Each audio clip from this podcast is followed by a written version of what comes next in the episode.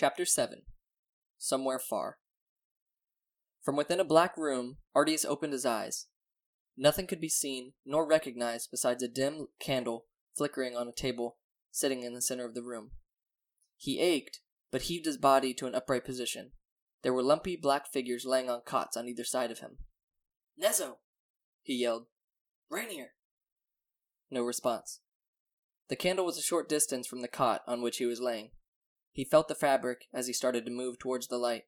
It was a cotton softer than anything he could imagine, but there was a certain grit to the sleeping arrangement that he was unable to ignore. The room was much different than Iggins. It was clear that he was not in the woods any longer.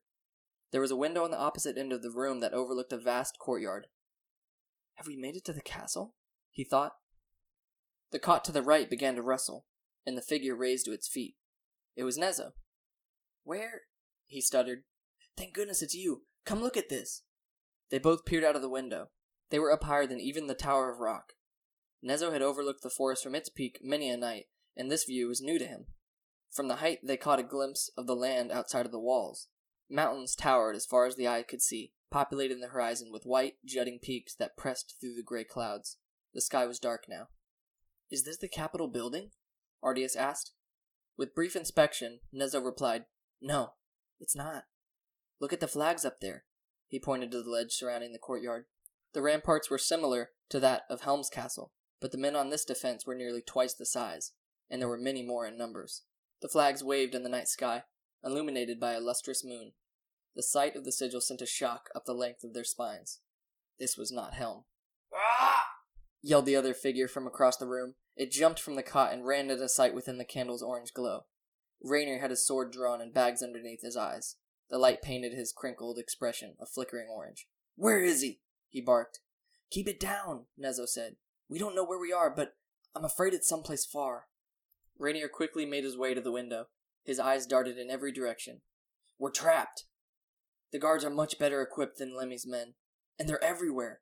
Wherever we are, we don't stand a chance. I don't want to sit around and wait for that man to come back, Ardius said. As the last word left his mouth, he felt a presence behind him.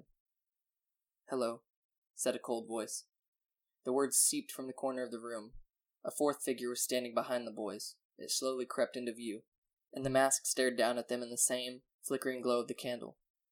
The man was still wearing his black garb, suit of leather armor, equipped with many pockets and attachments on each of his limbs. The most notable accessory to the boys was a large knife strapped to his leg and a staff along his back, but they knew that it certainly wasn't the only equipment he carried. Before Rainier could lift his hand, the man said, You can refer to me as Brogadino. Please sit and lower that weapon, young Rock. How do you know that? Rainier growled. Who are you? His teeth clenched tightly between each shout. All in time. Now. Set your arms down and have a seat. The boys complied, placing themselves at the table, illuminated by the glow of the candle. Their skin crawled as the man continued closer to them. Would you please answer me a few questions, Mr. Brogadino? Nezo asked, despite the fear squeezing in his chest. Rainier rolled his eyes at the comment. Just Brogadino is fine. And I would first prefer to make a few clarifications. The boys stared up at the mask. You are young ones from the former rock village, is that right? They shook their heads. And I am someone who has detected a threat to you all. That is why you are here. This is my realm of Azura. I am sure you have never set eyes on this land, nor have you been within a castle of this magnitude. Allow me to warn you, these guards are the most skilled fighters for hundreds of miles, and the corridors within these walls can be a maze if you are unfamiliar with them. For that reason, you stay in this room until further notice. Understood? The boys shook their head once more. Your weapons were not confiscated because, at this moment, you are trusted. Make one false move, and your weapons will be destroyed. You will then be taken to a place much less hospitable. How long have we been here? Allow me to finish. The animals of your realm assisted me in tracking your progress up the realm and my eventual retrieval of you. The bounty hunter! Incorrect.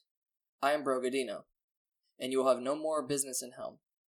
From now on, you are members of Monaderia under my supervision until further action can be placed. This is the capital of Azura. Now, I can attempt to answer some of your inquiries. Monaderia? This castle. How did we get here? Nezo asked. Through magical means. I am proficient in creating potions of long distance teleportation. Long distance? We've been transported miles? Nezo asked. As I said, it is a proficiency of mine. While Nezo placed his hand to his head in contemplation, Ardius asked, Can you promise not to harm us? Only if you promise not to harm yourselves. And what of my question? Rainier said. How do you know us? You can't expect me to remain at ease while we've been taken captive. He got to his feet. Have a seat. He remained standing. In an instant, Brogadino appeared behind Rainier, chopping his arm with a swift punch and smacking him to the ground with his staff. You have no power here, Rainier Rock. Take your seat. Blood trickled from the boy's lip. With a grimace, Rainier crawled back to his chair. To answer your question, you are a significant group of young men when considering your personal relations. That being said, the death of Rock Village is a tragedy, and I will not allow the tragedy to continue by its last remaining members falling with it. He paced the room, stopping at a bookshelf to reveal a title from within its shelves. Magic, the history, he read. Your father is in this book, Nezo. He's one of the three greatest wizards of our time, and with Xenos gone, the future of this world has changed. Nezo could feel his face growing hot. He fought to keep the red from spreading across his face. Brutus and Gypsis have aided this realm in many ways, just as they have for most others. Shields, swords, and scales, he read another title. There's a section within these pages about the founders of Rock and their martial prowess against the fiery lizards. So now we're to forget all that we know to join you here in Azura. Is that right? shot Rainier. One must never forget. I ask you to not relive the events you have faced, but always remember what was, and furthermore, what can still be. Can can we ever return? Ardius asked. There is no business for you in Helm any longer. Rock Village no longer exists. All that remains is the legacy, and it is up to you three to keep that intact. Brogadino turned his back to them.